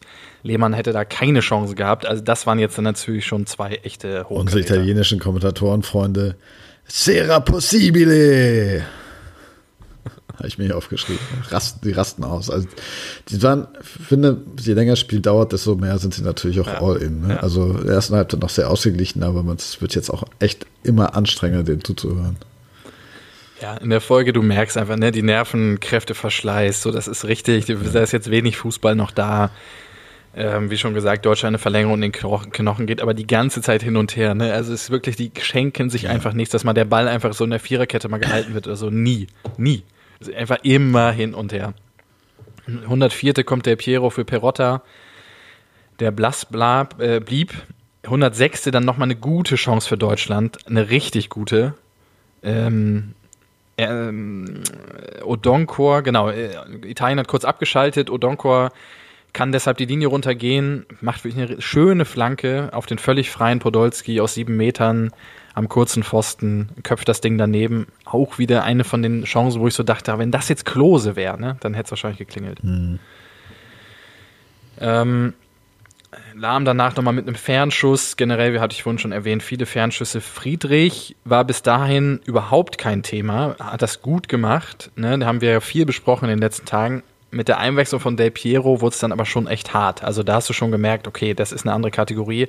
Del Piero hat eigentlich kurz nach seiner Einwechslung eine Reihe von guten Szenen, wo er Friedrich immer wieder abschüttelt oder irgendwie auswackelt. Ähm, 111. kommt dann Neuville für Klose, sicherlich auch schon mit Blick aufs Elfmeterschießen und da auch mal die Frage, ich habe dann so, vorher habe ich so die These in meinem Kopf aufgestellt, vielleicht wollte Deutschland zu sehr dann am Ende dann ins Elfmeterschießen kommen. Die Einwechslung spricht dafür, die Spielweise finde ich jetzt aber eigentlich eher nicht. Also es ist jetzt nicht so, dass sie da anfangen zu mauern oder auf Zeit zu spielen. Also die These hat es ja, nicht so wirklich bestätigt. Also auf Zeit spielen gibt ja recht, aber mauern kannst du eigentlich auch nicht mit der Mannschaft. Also weil, also wenn du dich zurückziehst und versuchst zu mauern gegen technische, so technisch so starke Italiener, das wäre zu gefährlich gewesen. Aber das Gefühl teile ich zu sagen, ja, also auch man war jetzt schon mal am Elfmeterschießen, das ist gut gegangen. Wir haben die fünf Schützen. Okay, Frings ist gesperrt, aber Neuville kommt rein und jetzt machen wir es nochmal genauso wie im Viertelfinale. Ja. Das, das Gefühl kommt, kommt schon auf, wenn man ja. das guckt. 111. wühlt sich Del Piero durch den Strafraum. Lehmann schmeißt sich irgendwie davor kann den Ball blocken. Jack Winter kommt zum Nachschuss, wird auch geblockt, also wieder gute Chance. Also jetzt geht es dann richtig Schlag auf Schlag nochmal vor. Äh es gibt eine Szene, die du übersprungen hast. Ich habe sie 104, aber ich sehe gerade, dass meine Minutenzahlen nicht immer die gleichen sind wie deine. Aber das Ballack haut, also ne, haut nicht einen Italiener weg, aber es ist ein Luftzweikampf, glaube ich, wo er den Ellbogen draußen hat oder so. Ich habe jetzt nicht mehr genau, äh, habe mir nicht aufgeschrieben, gegen wen das ist. Aber unsere italienischen Freunde rasten aus sagen, das hat er gesehen, das hat er gesehen. La visto, la visto. So. Und äh, also der Capitano ist nach wie vor ja, all in. Gibt aber auch kein Geld, glaube ich. Knock, Nö, gibt natürlich kein Geld. Der Schiedsrichter sagt, äh, Schiedsrichter entscheidet, glaube ich, sogar auf Freistoß Deutschland oder so. Aber ja, sorry. Next. Klar. Direkter Gegenzug nach der Del Piero-Chance. Ähm, Italiens Mittelfeld komplett verwaist. Deutschland läuft einfach durch. Kehl, Kehl taucht auf einmal 20 Meter vor dem gegnerischen Tor auf. Ähm, äh, passt den Ball dann schräg nach links auf Podolski. Im Strafraum schon drin, kurze Annahme, wuchtiger Schuss und Buffon lenkt den Ball mit dieser riesen Parade irgendwie ja. über die Latte. Da muss man sich vor allem die Wiederholung nochmal anschauen, weil da siehst du echt, was das für ein super Reflex ist. Und das ist halt der Moment im Nachhinein, ne? Das ist der Moment ja. neben der, neben der Schneider-Chance. Das wäre es gewesen. Das ist eigentlich ja viel krasser der Moment, weil es einfach dann auch vorbei gewesen wäre, glaube ich. Aber kann Podolski aber auch keinen gefragt, Vorwurf kann, machen, ne? Das ist halt seine Art ja, genau. abzuschließen. Kann er ihn anders aufs Tor bringen? Das ist ja. halt ist schon, es ist schon ein, ist kein sehr guter Abschluss, aber schon ein ziemlich guter Abschluss. Und eine klasse, Weltklasse-Reaktion von Buffon. Aber trotzdem denkst du natürlich, was ist, wenn er es schafft, in dem Moment den Ball in die Ecke zu bringen. Ne? Also, ja. wo Buffon nicht mehr rankommt. 113. wieder eine Minute später. Friedrich rettet gerade so nach einer Jaquinter-Flanke vor Del Piero zur Ecke. Lehmann haut ihm dafür anerkennend auf den Kopf. Ja, er kann, also, er kann nicht mehr. Friedrich kann nicht mehr. Es ist einfach, es ist vorbei. Du siehst es einfach so. Er will auch nur noch, dass das jetzt aufhört. Ja. 114. wieder eine Minute später. Lehmann kommt nach einem Chipball, ich vermute von Pirlo, ähm, aus dem Tor, verschätzt sich aber, muss dann wieder zurückrennen. Geladino bekommt den Ball, legt auf der Piero ab, 18 Meter vor dem Tor. Lehmann ist noch auf dem Weg zurück ins Tor, aber hat das Glück, dass der Piero den Ball weit links vorbeischießt. Ja, und jetzt passiert's dann so und ich hadere schon mit dieser Szene. Ich habe das durchaus ernst gemeint, was ich dir vorhin geschrieben habe, mit der Entstehung der Ecke. Ähm, Pirlo, der wie gesagt in der zweiten Halbzeit wirklich gut bearbeitet wurde, auch über weite Strecken der, der Verlängerung, taucht auf einmal sehr weit vorne auf zum wiederholten Male, kriegt den Ball von Jack Winter. Kehl steht falsch, steht auf der falschen Seite von, von Pirlo, also nicht auf der, unserer Torseite, sondern auf der italienischen, muss deshalb irgendwie hinterher, rutscht dann aber aus, weshalb Pirlo relativ unbedrängt aus 25 Meter Richtung Tor gehen kann und dann einen Schuss mit links abfeuert. So, ja, der flattert, der ist auch okay, aber ich finde, ich habe wirklich damit gehadert, dass ich jetzt nochmal gesehen habe, dass Lehmann den Ball zur Ecke klärt. Also der klatscht ihn halt so mit beiden Händen, wie gesagt, klar, Flatterball und so. Ich will ihm da jetzt auch keinen ich will da jetzt keinen, keinen Strick drehen, ja, aber es ist schon so, wo ich so sage, boah, den kann man vielleicht auch fangen oder auch einfach zur Seite abwehren und nicht zur Ecke. Hm. So, dann kommt die Ecke. Hm, Del Piero geht raus, schießt die Ecke an den Elfmeterpunkt. Friedrich köpft den Ball raus, aber genau auf Pirlo, der, warum auch immer, völlig ohne Bewachung zentral an der Strafraumkante steht würde ich keiner. Ich, ich, keine Ahnung, weil der hat ja auch einen guten Schuss. Normalerweise würde ich jetzt behaupten, dass da dann auch Leute stehen. Er geht zwei Schritte nach rechts, parallel zur Grundlinie. Alle rücken raus. In dem Moment stehen vier Deutsche vor ihm.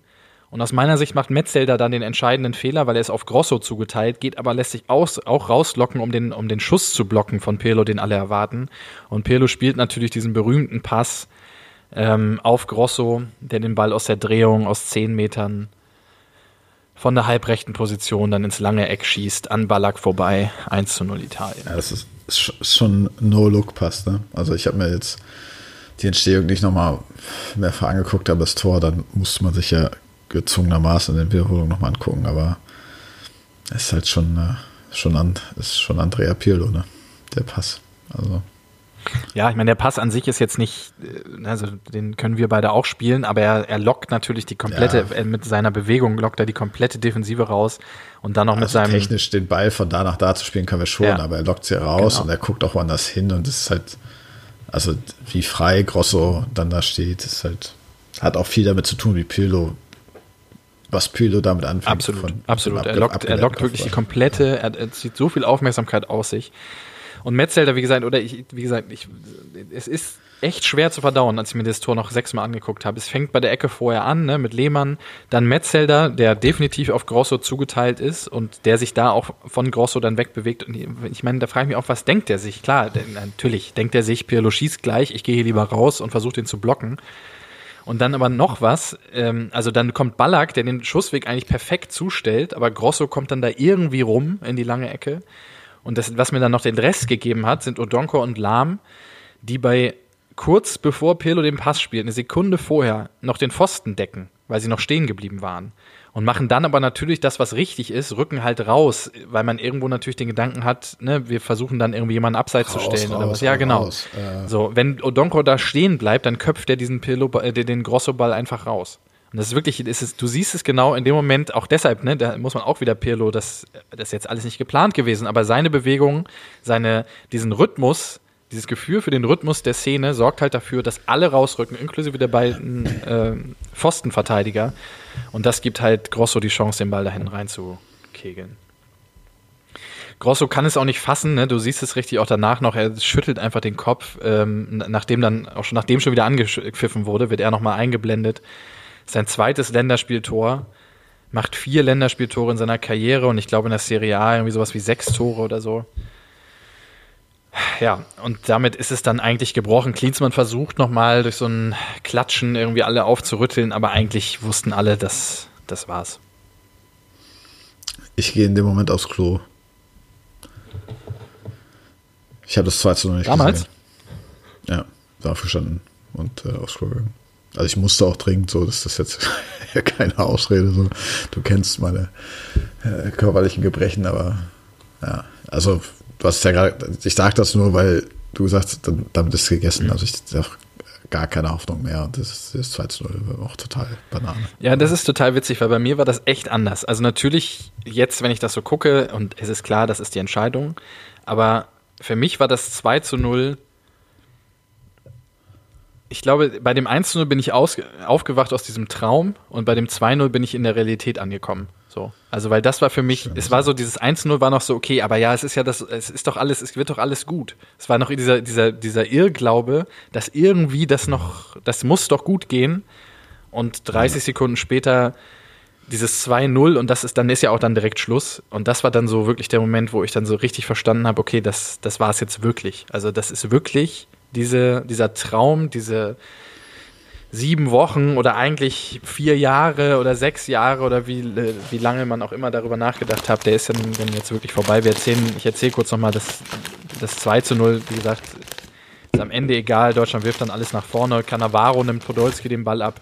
Ähm, spielt dann Geladino frei, Metzelder wartet aus meiner das Sicht eine Sekunde zu lang legt dann ab auf den hinterlaufenden Del Piero. Also Metzelder wartet zu lange, greift ihn nicht an, sondern lässt ihn kommen, lässt ihn kommen, lässt ihn kommen, lässt ihn kommen. Dann legt er ab auf Del Piero, der oben rechts in den Winkel einschießt, dann 2-0. Ja, das war das Einzige, weil wir hatten jetzt eigentlich im Spiel nicht mehr so viel über Cannavaro gesprochen, der ja wirklich eine, eine sehr, sehr gute, hervorragende Leistung eigentlich bringt im Spiel. Und er gewinnt den Kopfball und marschiert, marschiert. nach vorne. Also für so ein klasse, ja, wie so ein klassischer Libero ja, eigentlich. Ja. So. Also setzt direkt nach und spielt den entscheidenden Pass raus. So. Also es war, der war schon all in bei dem Turnier. Schon stark. Ja, es ist direkt danach Schluss.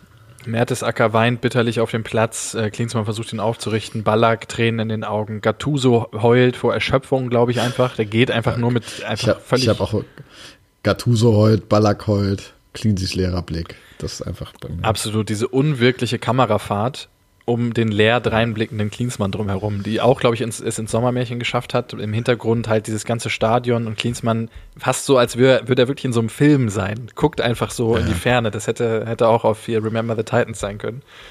Ähm, ja. Absolut. Das sind halt auch so Szenen jetzt im Gegensatz zum Spiel, die sich echt komplett bei mir eingebrannt haben. Also gerade auch Ballack, Total. der dann ja auch noch mal so Ich, würd, ich würde die halt gerne mal fragen, ob die sich da in, daran erinnern können oder ob das dann einfach nur ob das so eine Out-of-Body-Experience ist. Also natürlich werden die sich über die 120 Minuten ändern können, aber dieser Moment nach dem Spiel, das sieht halt, das ist halt schon krass irgendwie. Ich habe jetzt hier noch sechs Sachen zum Spiel, die ich gerne noch ansprechen würde.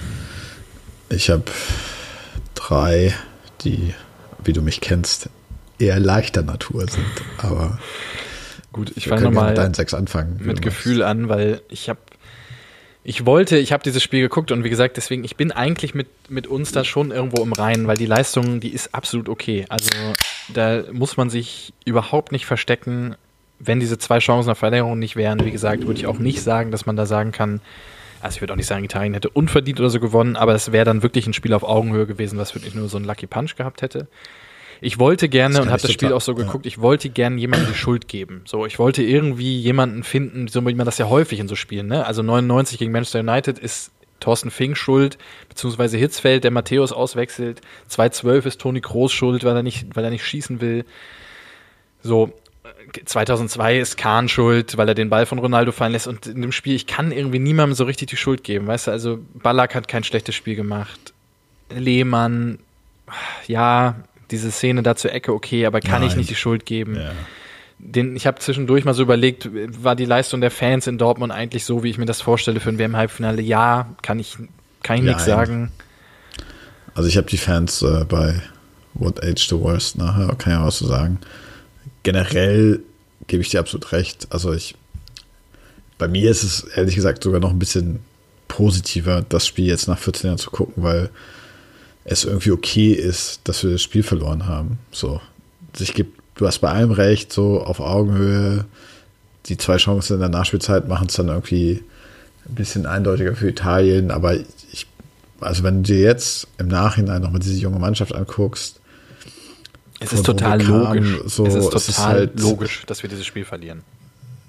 Und es ist auch total okay. Und deswegen, wenn man sich ja dann so an die Reaktion danach erinnert, dann merkst du einfach, dass das ein ganz besonderer Sommer war, in dem man auch echt ein bisschen, ja, also es haben einfach alle dran geglaubt. Diese Mannschaft hat uns euphorisiert und uns durch diese, diesen Sommer getragen. Und deswegen war, glaube ich, der Fall dann, so wie du es vorhin formuliert hast, das 1-0 und dann beim 2-0 wachst du in der Realität auf. Und das äh, hat bei mir, glaube ich, sehr lange gedauert, diese Realität zu akzeptieren. Aber ich muss, also deswegen, ja, also mir hat es geholfen, das Spiel nochmal anzugucken, ja. ganz ehrlich. Gut, dann noch ein paar Punkte einfach in loser Reihenfolge. Lehmann, wenn ich mal was Positives sagen will, in dem Spiel fällt vielleicht am meisten auf, dass warum er spielt. Und zwar jetzt nicht, weil er unbedingt so überragend hält, das sehe ich nicht so, aber er pflückt zum Beispiel wahnsinnig viele Flanken runter. Ne? Und er hat auch mehrfach in Situationen, wenn diese Chipbälle kommen, von denen ich vorhin gesprochen habe, da hat er mehrfach ja auch Situationen, wo er dann da ist, wo ich schon mich gefragt habe, hätte das Kahn in dem Ausmaß machen können, aber Lehmann und Kahn würde ich gleich gerne nochmal gesondert machen. Machst Kann gerne machen zu Lehmann nur zwei Worte. Das Gefühl, dass er eigentlich den ersten vier Spielen irgendwie zwar am Turnier teilgenommen hat, aber eigentlich Argentinien und Italien voll gespielt hat. So, also das, ich finde, man merkt die, also er ist ja auch einer der Älteren im Team und der Erfahrenen und das strahlt er in diesem Halbfinale auch nochmal ganz schön aus, finde ich. Ja, er ist auch, er ist auch, er redet auch mehr und ist auch verbaler als in den Spielen davor. Genau. Davor war er wirklich auch teilweise abwesend. Und hier ähm, meckert auch mit dem Schiedsrichter und so, das ist ja, ja gute Zeichen. Marcello Lippi habe ich eine kleine Geschichte rausgearbeitet, der ja dann später auch Weltmeistertrainer wird trainiert 2008 bis 2010 nochmal Italien und von 2012 bis 2014 dann die Guangzhou Evergrande Granade in China. Sein Nachfolger dort als Trainer? Fabio Cannavaro. Schöne Geschichte. Ja, okay. ist, äh, Lippi war dann nochmal Nationaltrainer von China auch, ist aber im November letzten Jahres zum zweiten Mal als Nationaltrainer zurückgetreten. Ja, ich, äh, ähm, so, so eine Jobs nimmt man ja auch nur an, weil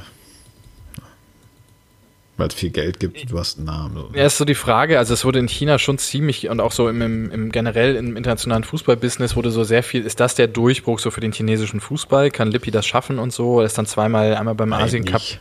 Bitte? Eben nicht. Also als China musst du doch irgendeinen Trainer holen, der schon sich mal bewiesen hat, aus Mannschaften weiterzuentwickeln, die aus der gleichen Region kommen, also fußballerisch aus der gleichen Region. Und das war ja so ein bisschen so wie Capello mit England, so einfach nur einen Trainer draufschmeißen. Das funktioniert, mhm. also wird sicherlich positive Effekte haben, aber bin ich kein Fan von. Ja. Also halt nicht für nachhaltig. Verstehen. Aber andere Geschichte. Nee, das äh, kann ich nachvollziehen. Dann Merkel, auch aus dem Sommermärchen, ist danach in der Kabine. Das ist auch so ein Moment, also ich, sie sagt dann zu Klinsmann in einer Situation, wo alle wirklich echt total traurig da sitzen und dann sagt sie mit so einem Lächeln, kann auch was Schlimmeres passieren, als Dritter zu werden. Oh Gott. Ja. Ja, lass uns, äh, lass uns da ganz eng, eng beraten, falls wir jemals in die Situation kommen. Gehen wir jetzt in die Kabine oder nicht? Also, nee, du gehst nämlich also nicht in die Kabine. Naja, also WM 1990, natürlich geht Helmut Kohl in die Kabine. Ja, wenn du gewonnen hast, also, das kannst du ja machen. Aber ja, ja, klar. Ja, WM 2008, nicht nur Macron war da, Chirac wollte ich sagen, Sarkozy steht auch in der Kabine. So ja. macht man das. Ja, das fand ich ein bisschen unangenehm, die Situation. Aber gut, das war noch die junge ähm, Angie. Ja. Wird dann ja besser mit der Zeit. Das war meine Punkte. Wird besser mit der Zeit und man muss auch sagen, dass der Auftritt im Sommermärchen auch nicht so schlecht ist. Ne? Also ist ja derselbe Sommer. Egal, sorry, nächste. Das waren meine Punkte. Achso, ja, ich habe drei. Ähm, ich habe mich ja sehr aufgeregt in den Spielen vorher, dass die, die Kameras immer auf Kahn gerichtet waren. Mhm. Das war natürlich bei diesem Spiel nicht mehr der Fall, nee. weil jetzt immer Frings, immer Frings eingeblendet wird bei irgendeiner Szene. Aber Kahn sitzt neben ihm. sehr vermissen. Ja, Kahn sitzt neben ihm. Deswegen ist es wahrscheinlich nochmal so äh, besonders aufgefallen. Aber es ist halt immer, na, das ist, glaube ich, ganz gut für. Kahn wird für ganz Kahn. am Anfang einmal eingeblendet auf der, auf, der, auf der Bank, wahrscheinlich weil Frings eingeblendet wird und er daneben sitzt und dann lacht er so. Dann dachte ich so, ne, während er mit Frings redet, dachte ich so, okay, der es muss einfach so froh sein, dass er zum ersten Mal jetzt endlich jemanden neben sich sitzen hat, mit dem er sich, den er, dem er es wert, der wert ist, dass man sich mit ihm unterhält. Weil er unterhält sich ja nicht mit David Odonkor. Oder, oder Hitzelsberger. Ja, oder Vielleicht, wenn dann noch Nowotny, aber der hat wahrscheinlich irgendwo anders gesessen. Ja. Hey. Thorsten, würdest auch Geld spielen, ne? ähm, zweite Sache, in der 51. Minute ist irgendwie eine Unterbrechung. Italienische Fernsehen macht alle Highlights des Spiels im Schnelldurchlauf. Ich glaube auch so ein bisschen die Idee dahinter, wer schaltet erst zur zweiten Halbzeit ein, muss nochmal alles sehen. Mega gutes Konzept, kennt, kennt man so nicht aus der Bundesliga oder Champions League. Also die letzte Situation wird immer nochmal gezeigt, so, aber einfach nochmal kompakt, 30, 40 Sekunden alle guten Torszenen, fand ich sehr gut. Das müssen wir uns merken. Das müssen wir auch weiter, weiter fordern. Und mein letzter Punkt ist äh, Camoranesi, mhm. der mir sehr aufgefallen ist in dem Spiel, weil er wirklich viel aktiv ist, viele Zweikämpfe mit, seinem, mit seinen langen Haaren, da zum Zopf gebunden, auch so aus wie so ein Kämpfer. Total verdrängt, dass er später noch bei Stuttgart ja, spielt. Trapp gekommen, so, glaube ich. What the fuck. Ja. Und vor allem, dass er für äh, Italien spielt. Der ist Argentinier. Der ist in Argentinien hm. geboren, der hat in Argentinien seine Ausbildung gemacht, hat natürlich italienische Großeltern und spielt dann auch vor der WM eine Zeit lang in Italien und wird aufgrund dessen wahrscheinlich auch für, dieses, für den Kader nominiert. Ich weiß jetzt nicht genau, wie das passiert. Ähm, und ich habe mir einfach mal als zwei Anekdoten für dich zwei Sachen rausgearbeitet. Er ist nach wie vor in Mexiko ein Held, weil er aus Argentinien nach Mexiko gegangen ist. Und da war irgend so ein Derby da, keine Ahnung, Atlas gegen Schieß mich tot, oder? Du weißt, du kennst die mexikanischen Mannschaften besser als ich. Und da fliegt er sehr früh zu Recht, würde ich sagen, mit einer roten Karte vom Platz und heult bitterlich äh, auf dem Weg ins, in die Kabine. Das nehmen, das äh, respektieren die Fans bis heute noch. Das heißt, mhm. bei seinem Wikipedia-Eintrag auf Spanisch heißt das äh, die Tränen von, die Tränen von Mauro. Fand ich auch sehr nett. Und der ist heute, ich weiß nicht, ob es noch ist, aber der letzte Eintrag war, dass er Trainer in Slowenien mm, ist. Ja, das habe ich auch so. mal gelesen, ja. So dachte ich halt, äh, okay. So kann es dann halt auch mal gehen. Ne? Where did it all Aber, go wrong? Ja. ja. Das war Mauro Cam Cam ja. Camoranesi. Ja, war auch bei Bayern 100 Jahre irgendwie immer so halb im Gespräch, genau wie generell waren ja nach der WM 2.6 so viele Italiener überall im Gespräch. Es wechselten ja auch dann Zambrotta ging dann, glaube ich, noch zu Barcelona und Cannavaro zu Real und Toni dann kommt, später zu äh, uns. Wann kommt Toni? ja. äh, kommt äh, ein Jahr später.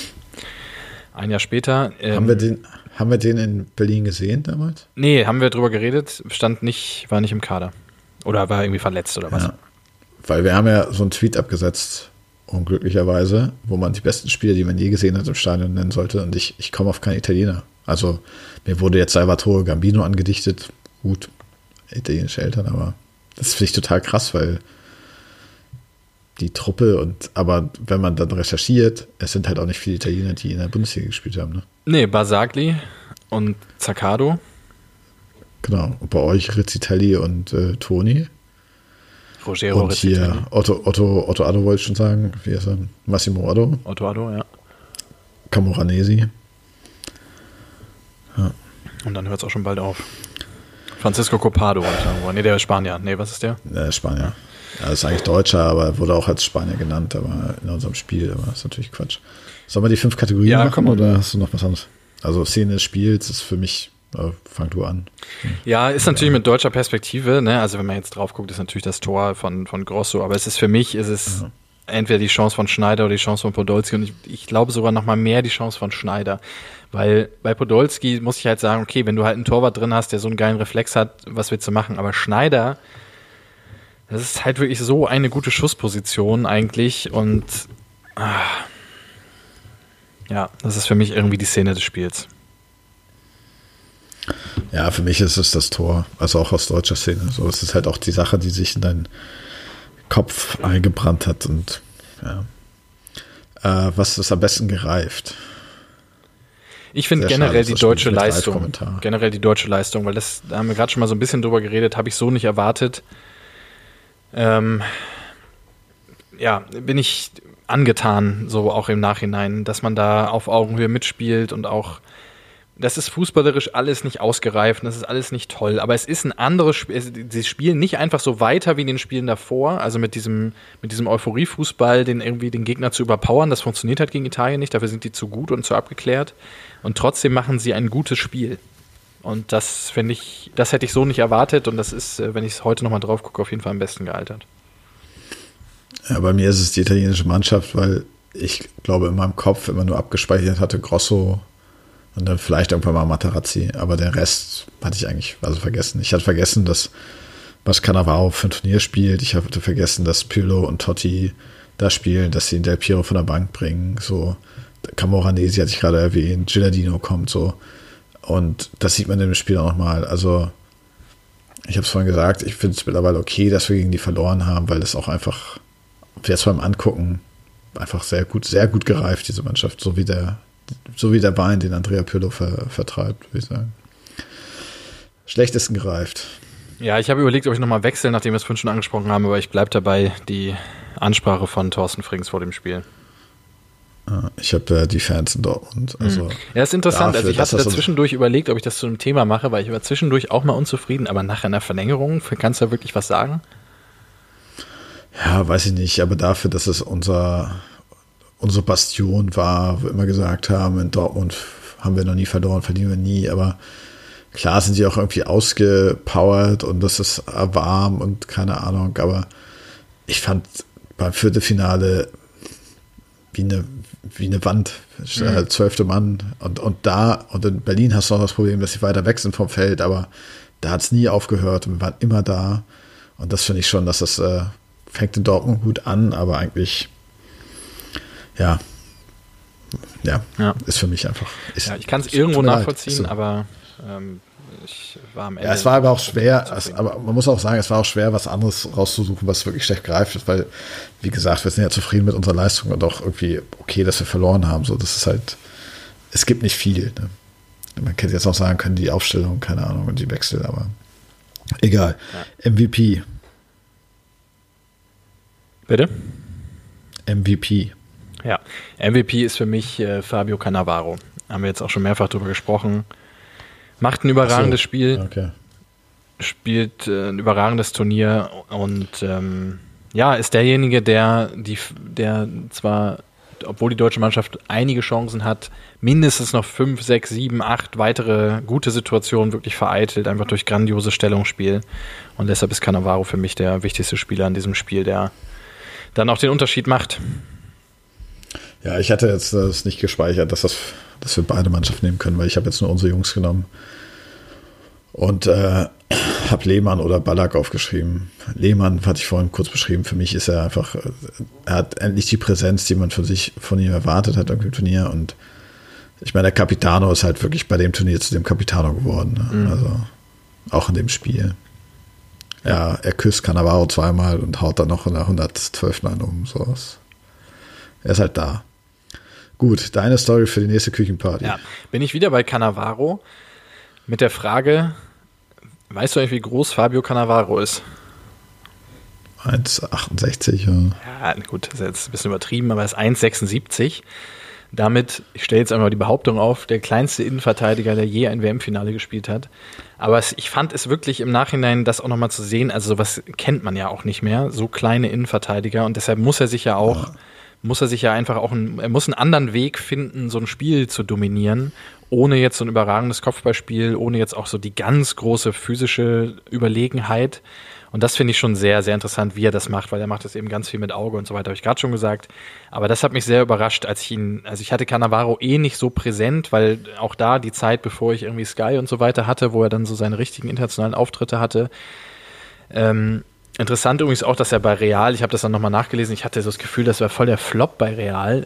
War überhaupt nicht so. Der hat da echt zwei richtig gute Jahre gehabt, ist beim letzten Spiel mit Standing Ovations verabschiedet worden und erst so im dritten Jahr brach es dann so langsam weg. Ging dann nochmal zurück zu Juve, wo er sehr unfreundlich empfangen wurde, weil ihm das alle sehr übel genommen haben, dass er 2-6 nach dem Zwangsabstieg von Juve dann gewechselt ist. Ich glaube, es gibt auch irgendeine Doping-Vergangenheit mit Cannavaro, kriege jetzt nicht mehr ja, ganz zusammen. Ich habe ihn aufgeschrieben hier, äh, hau ihn rein, hau ihn rein. Nee, hau die Nadel rein. Mhm, ja. Findet man auch sofort bei YouTube, wenn man YouTube, äh, wenn man äh, Cannavaro Doping eingibt. Ähm, das ist kein, also es ist kein, es ist kein unerlaubtes Mittel, was er sich da kurz vorm Spiel spritzen lässt, aber was ist ja? Das ist ja so irgendwie so der Schatten über den, diesen Fußballer. Er wird ja auch zum äh, Fußballer des Jahres, also Weltfußballer des Jahres ja. wird er in dem Jahr. Ja.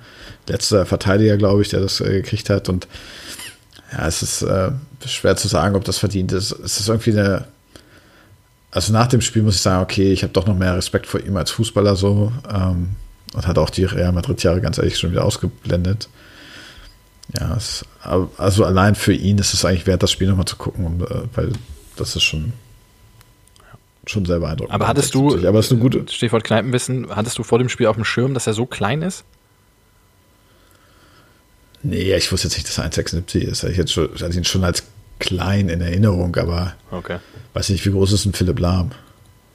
Also ich hätte immer gedacht, er ist auf jeden Fall oder so.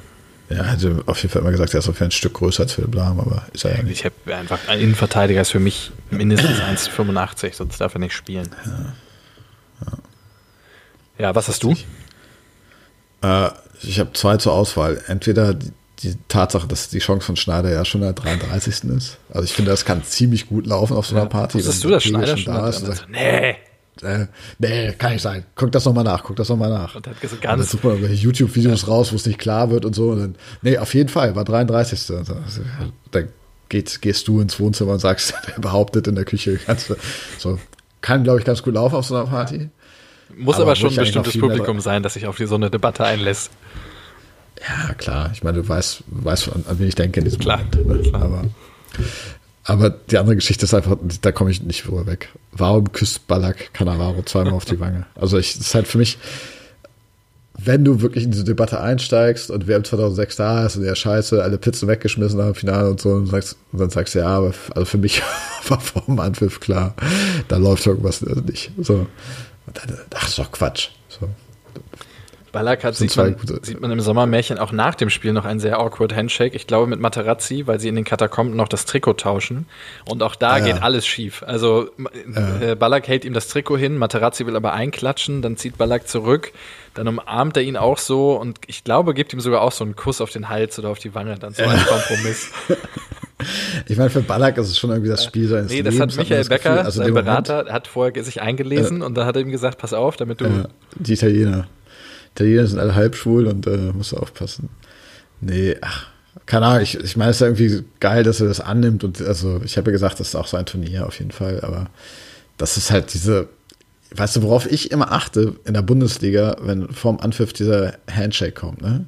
Da wünsche ich mir ja immer, dass das halt Nationalspieler sind oder irgendwie die Jungs, die sich kennen von der Elf. Und dann gucke ich immer, drücken. drücken die sich jetzt so, ja, drücken sie noch einen Spruch oder so, ne? Wenn Hector Neuer dazu, so, weißt du, der ist einfach super nett und freundlich, weil es sind einfach zwei nette Jungs so.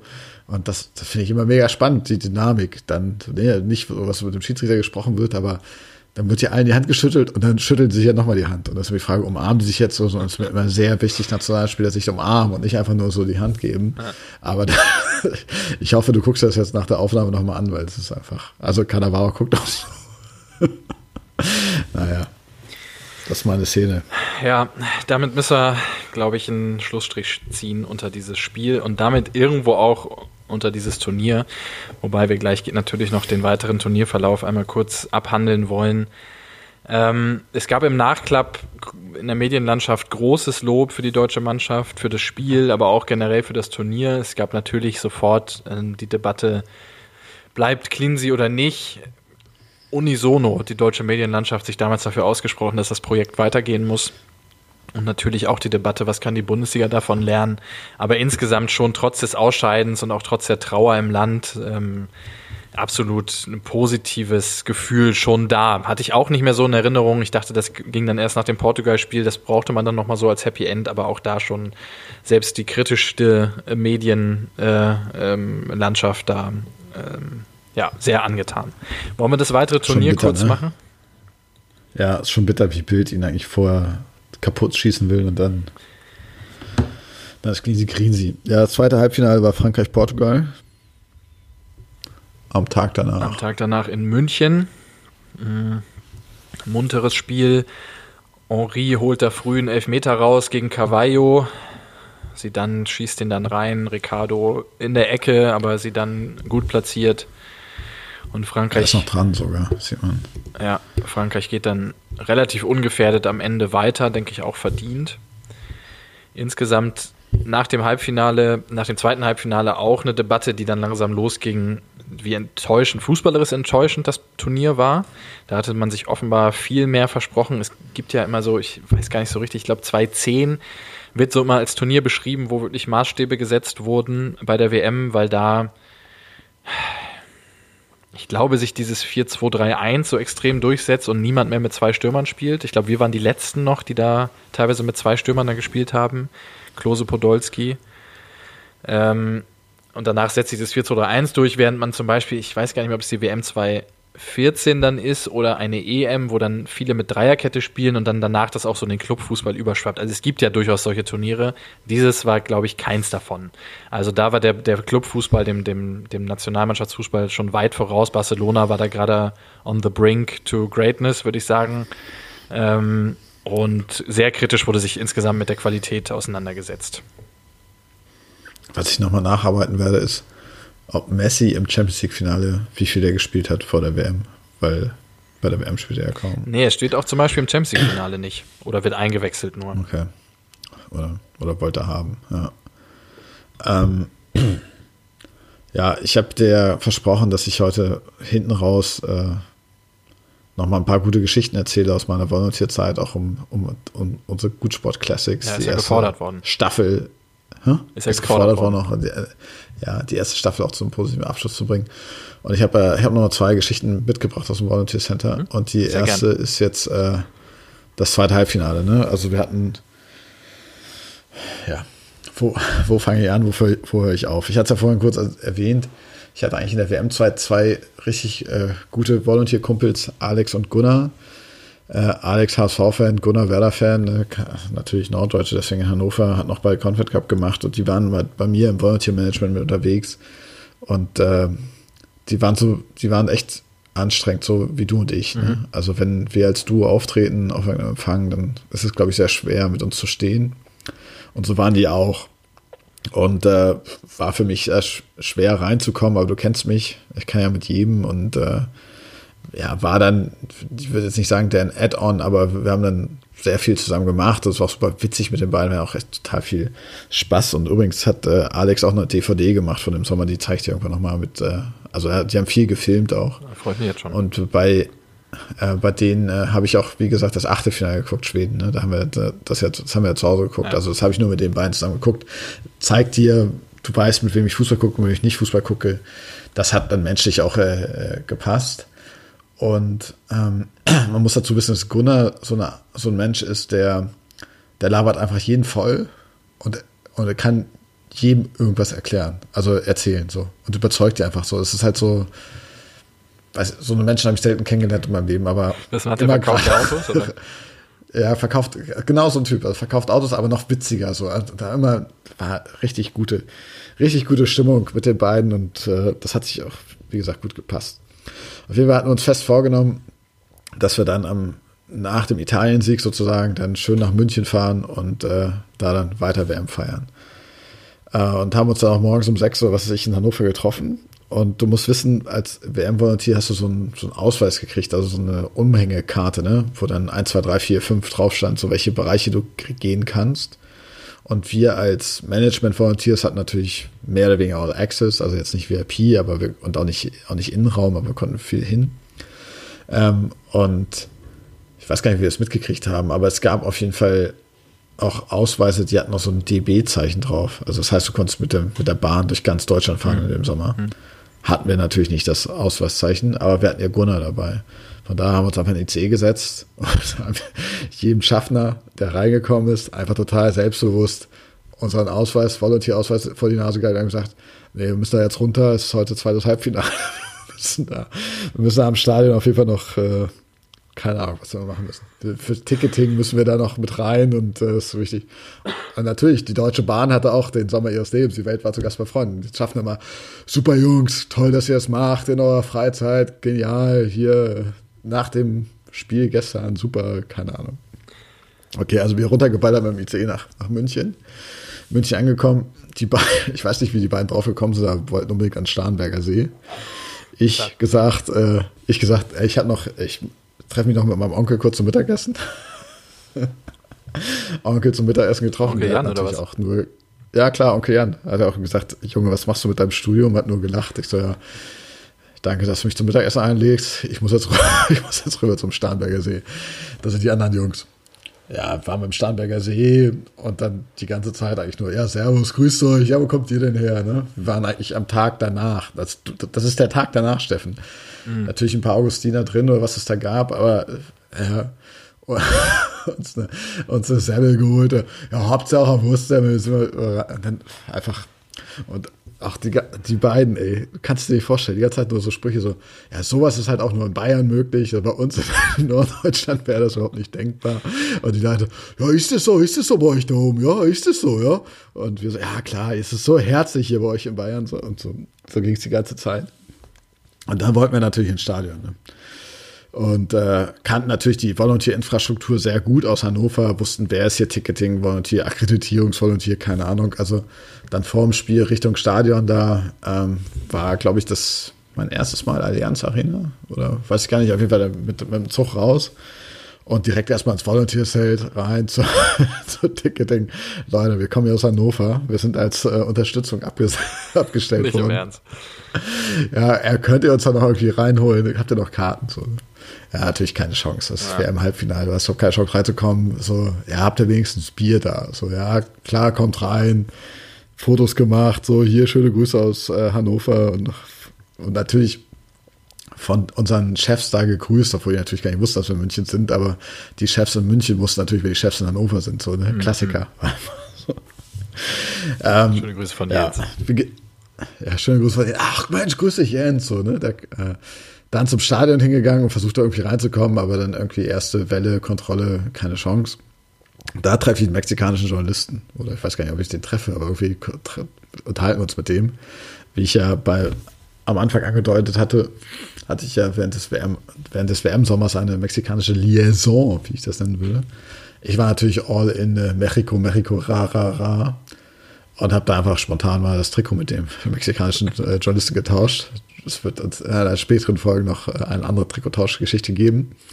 Ja, war dann mega stolz, hatte mein, mein Deutschland-Trikot am Tag nach dem Halbfinale gegen Mexiko-Trikot getauscht.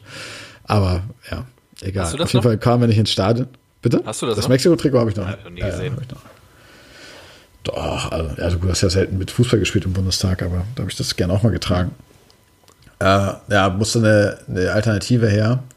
Und jetzt wird es ein bisschen, weiß ich nicht mehr, das, ist, äh, das Gedächtnis nicht mehr ganz da. Auf jeden Fall, ich weiß nicht, ob wir zum Olympiastadion gefahren sind oder vor dem Stadion auf der Fanmeile irgendwo.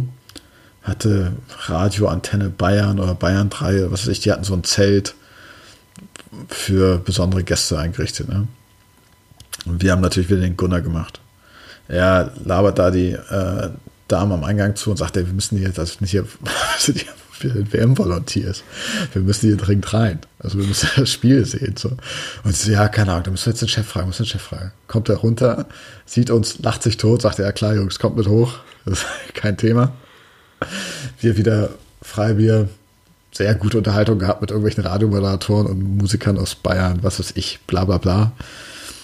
Und dann zurück, Hauptbahnhof, muss morgens um fünf, sechs, sieben, also war schon leicht hell. Ich weiß nicht, wann es im Juli hell wird, aber war ich wieder in Göttingen, also wieder aus dem ICE. Mhm. Im ICE die gleiche Geschichte. Ja, sorry, wir kommen hier direkt vom Einsatz vom zweiten Halbfinale.